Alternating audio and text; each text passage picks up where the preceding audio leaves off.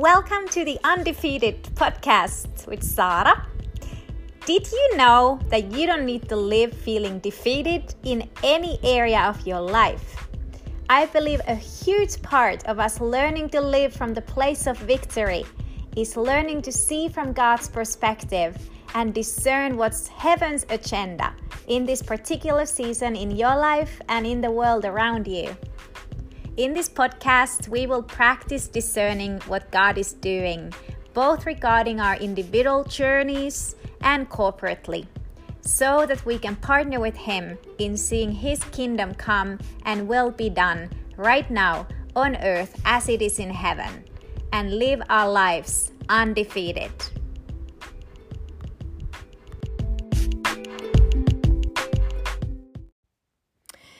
We just celebrated Thanksgiving here in the U S yesterday, which I think is such a great holiday. I love all the turkey and pie eating, but beyond all that, it's just a beautiful time to remind ourselves to be thankful.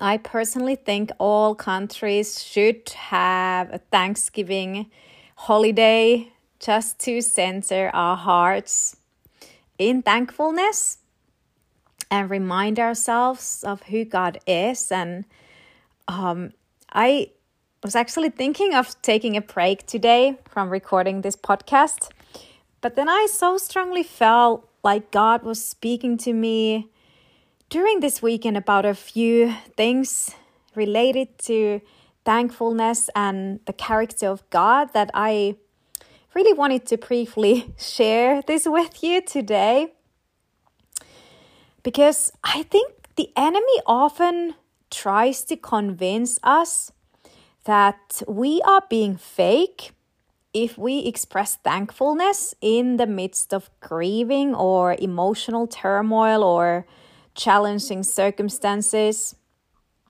But the truth is that thankfulness is not a feeling, it's actually a choice, and it's the posture of our hearts, and that it actually leads us into God's presence. It leads us to the gates of the Lord, like it says in Psalm one hundred and verse four.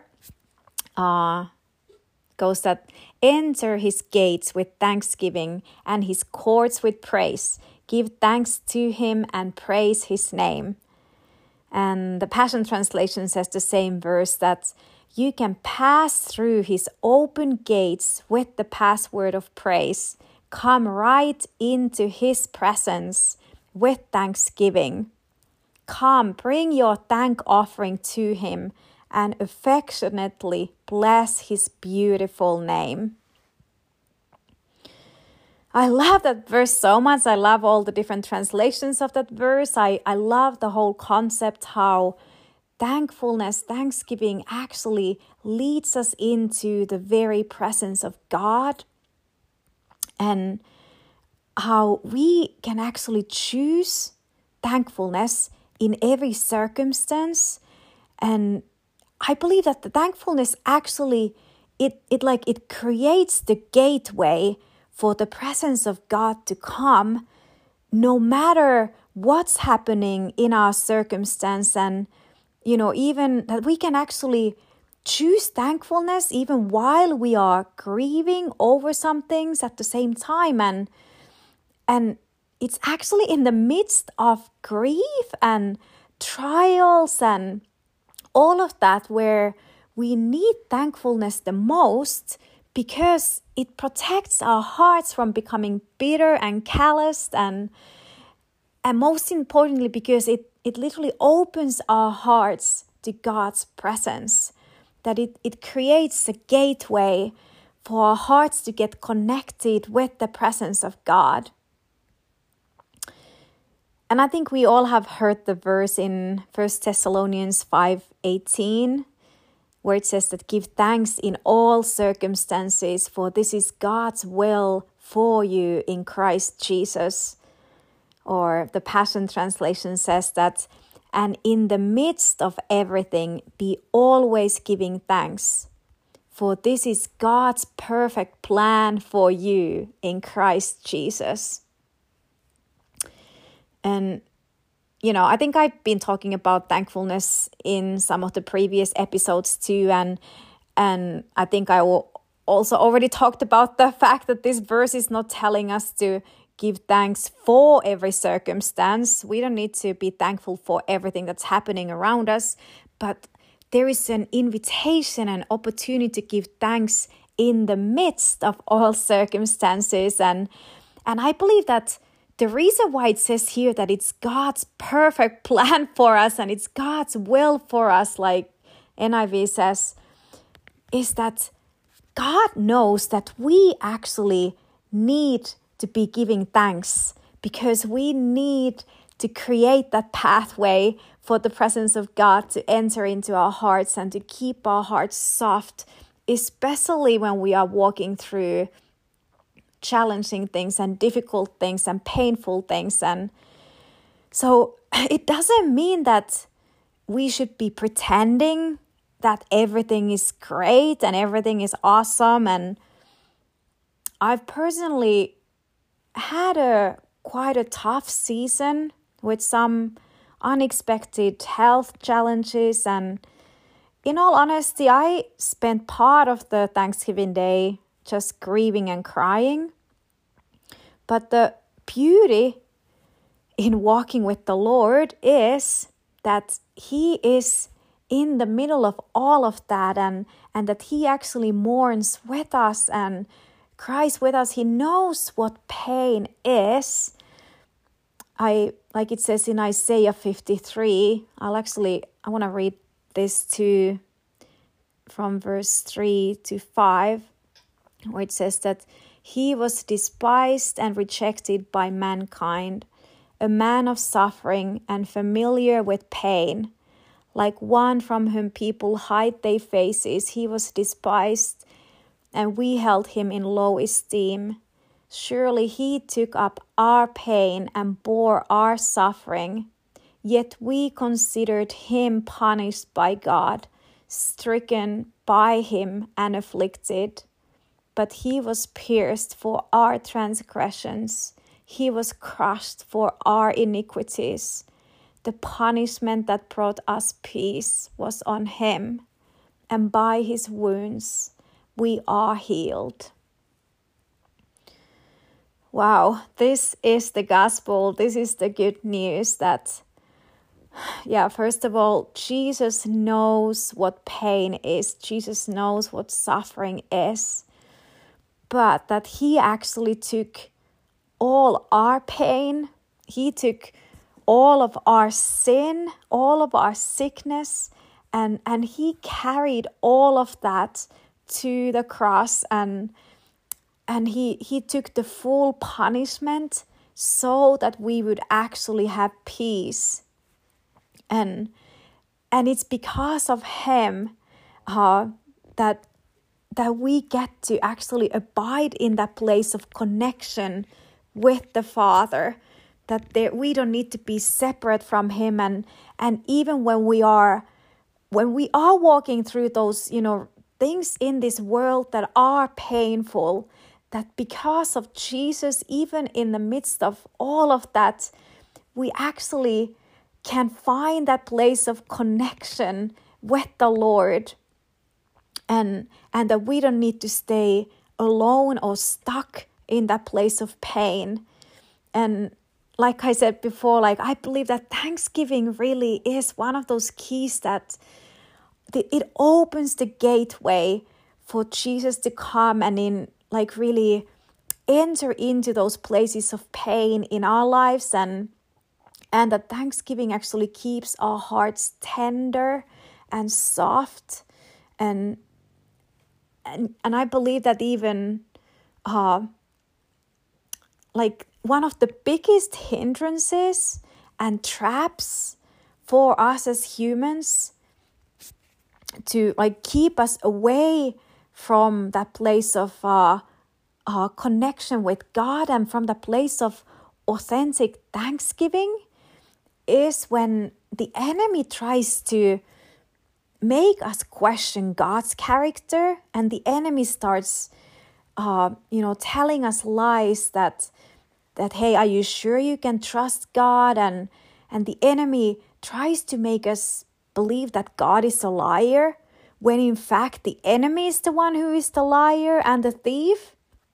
And and I, uh, I believe that that's something that uh, God is really wanting us to uh, be so uh, rooted and grounded in knowing His character, that that actually uh, keeps us in that place of thanksgiving, that we will never forget what Jesus has done for us, that Jesus has already proven to us that our Father loves us, and that God's plans and purposes towards us are so faithful, and and that we know that it's the enemy who has been the liar from the very beginning, and and he's the one who always has tried to make humans question God's goodness and God's faithfulness, like in, in Genesis when the serpent told Eve that, you know, has God really said? And tried to make Eve question what God has said and who God is, and question God's motives. And I actually want to read this from Genesis one to five. It says that, now the serpent was more crafty than any of the wild animals the Lord God had made. He said to the woman, did God really say, you must not eat from any tree in the garden? The woman said to the serpent, we may eat fruit from the trees in the garden, but God did say, you must not eat from the tree that is in the middle of the garden, and you must not touch it, or you will die. You will not certainly die, the serpent said to the woman. For God knows that when you eat from it, your eyes will be opened and you will be like God, knowing good and evil.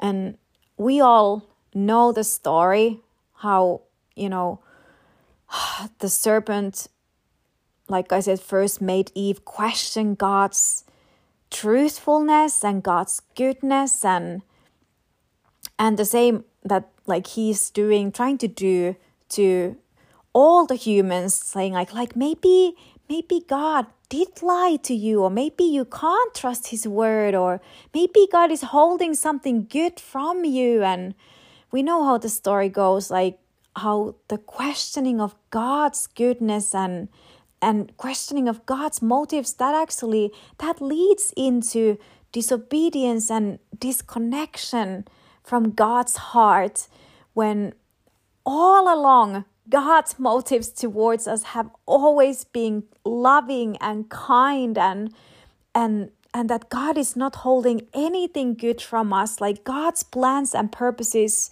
for the mankind have always been just full of love.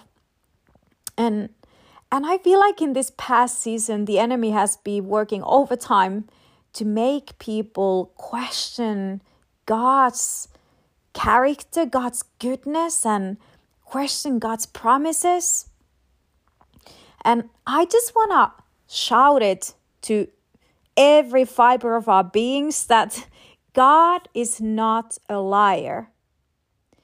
Let that sink in. God is not a liar. That He is faithful and He is true. He is trustworthy, and that our hearts and our spirits need to be so grounded in that truth that nothing will make us question His good, goodness and His faithfulness, even in the midst of pain and trials and challenges. And and I feel like this theme Uh, that God's been highlighting so strongly is that, uh, like, we need to know uh, the character of the character of God, uh, like never before, and be so rooted and grounded in that. And and I actually want to read over over your hearts and over your spirits a few scriptures I think sometimes we know all, all these things in our, like, you know, in our heads, and uh, we have the knowledge, we know the verses, but I feel like some of these things just need to sink into our hearts, sink into our spirits in a fresh way, that God is not a liar. And I'm, I'm just going to read a few verses. So first of all, from Numbers twenty-three nineteen, and these are all from N I V, it says that God is not human that he should lie, nor a human being that he should change his mind. Does he speak and then not act? Does he promise and not fulfill? And Psalm eighty-nine, uh, verses thirty-four to thirty-five. I will not violate my covenant or alter what my lips have uttered. Once for all, I have sworn by my holiness, and I will not lie to David. So those were God's words. And from First Samuel fifteen twenty-nine, he who is the glory of Israel does not lie or change his mind, for he is not a human being that he should change his mind. And from Titus one, one to three, Paul, a servant of God and an apostle of Jesus Christ, to further the faith of God's elect and the knowledge of the truth that leads to godliness, in the hope of eternal life, which God, who does not lie, promised before the beginning of time, and which now at his appointed season he has brought to light through the preaching entrusted to me by the command of God our Savior. And one more from Hebrews six seventeen to twenty. Because God wanted to make the unchanging nature of his purpose very clear to the heirs of what was promised, he confirmed it with an oath. God did this so that by two unchangeable things in which it is impossible for God to lie, we who have led to take hold of the hope set before us may be greatly encouraged. We have this hope as an anchor for the soul, firm and secure. It enters in the inner sanctuary behind the curtain, where our forerunner, Jesus, has entered on our behalf. He has become a high priest forever in the order of Melchizedek. Come on, it's impossible for God to lie. And I recently read this quote by Graham Cook. Uh, I want to read that to you as well. It says that promises are relational. They depend upon how we view the people making them. We do not look at the situation containing the problem. We look at the heart of the one who has spoken the promise. And I, this is brilliant. I, I love this whole concept that promises are relational, and and that it's actually not about the promise. It uh, the power of promise is not in the size of the promise or the type of the promise or uh, timing of the promise, but the power of the promise actually depends on the person who gave the promise. And uh, that, like it says, that we look at the heart of the one who has spoken the promise, that that's, that's where the power lies. And, and that we know, um, like Hebrews ten twenty-three says, that let us hold unswervingly to the hope we profess, for he who promised is faithful.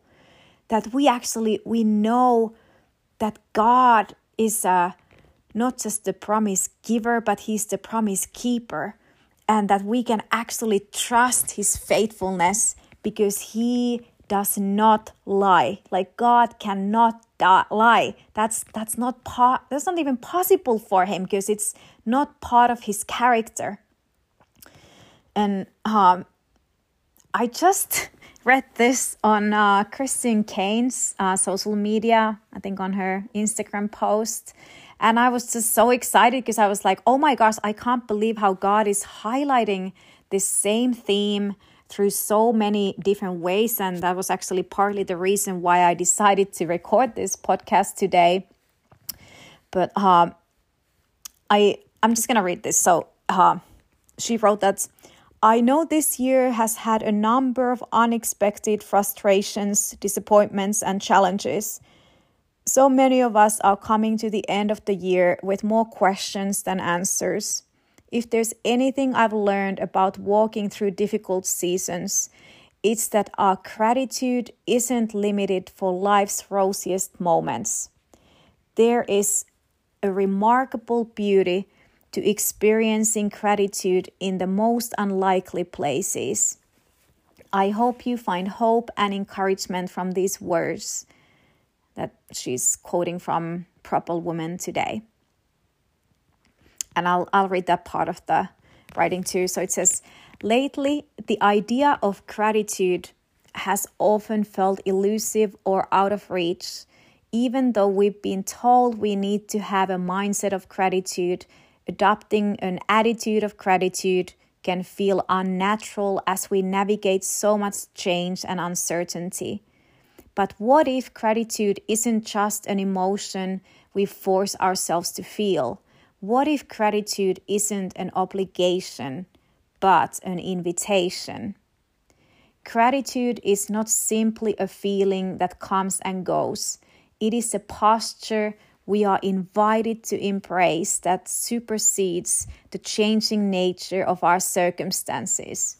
This posture allows us to hold on to the never-changing promises, character, and presence of God through every twist and turn of our lives.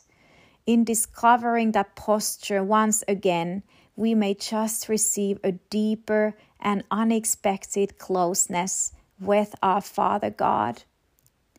As you walk into this holiday season, resist the pressure to twist yourself into gratitude.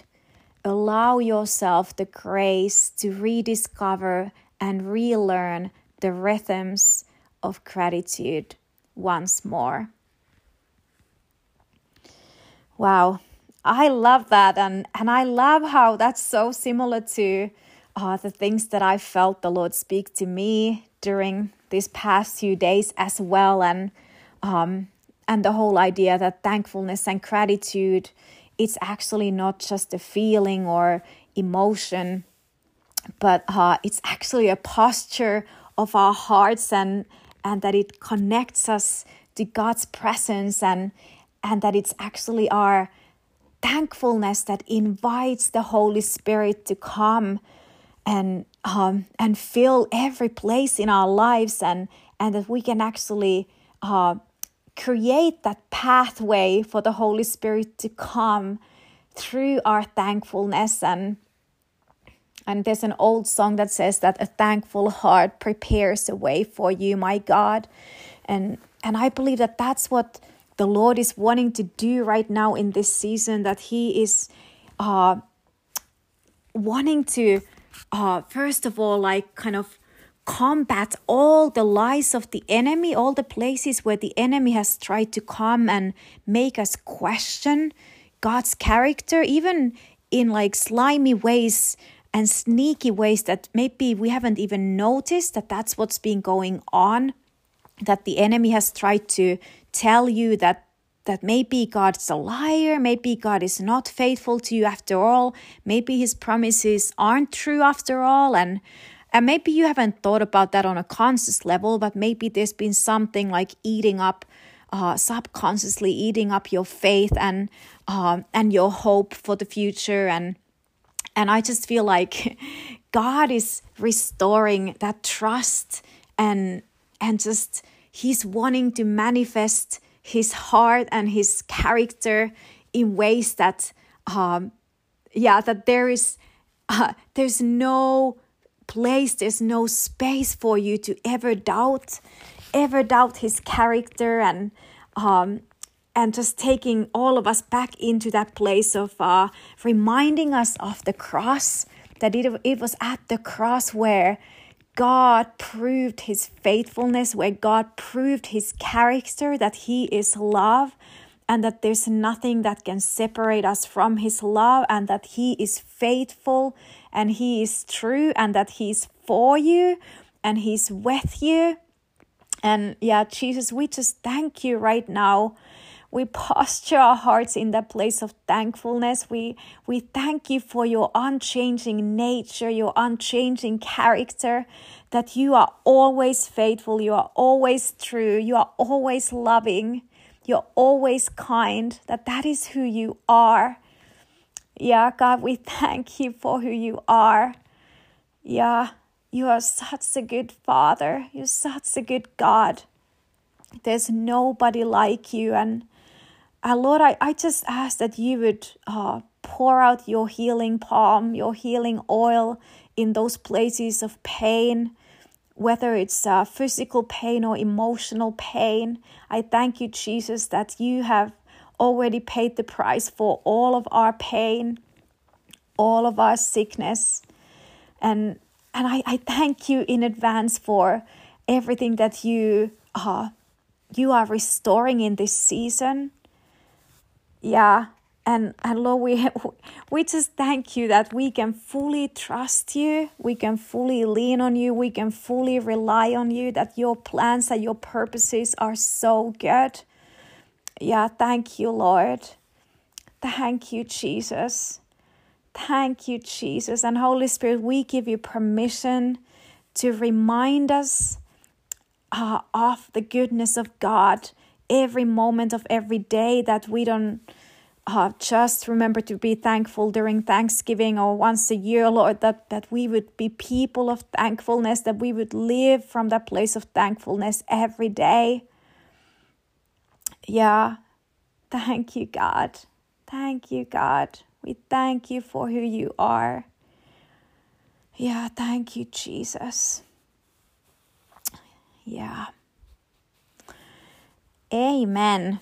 Have such a wonderful week and wonderful holiday season.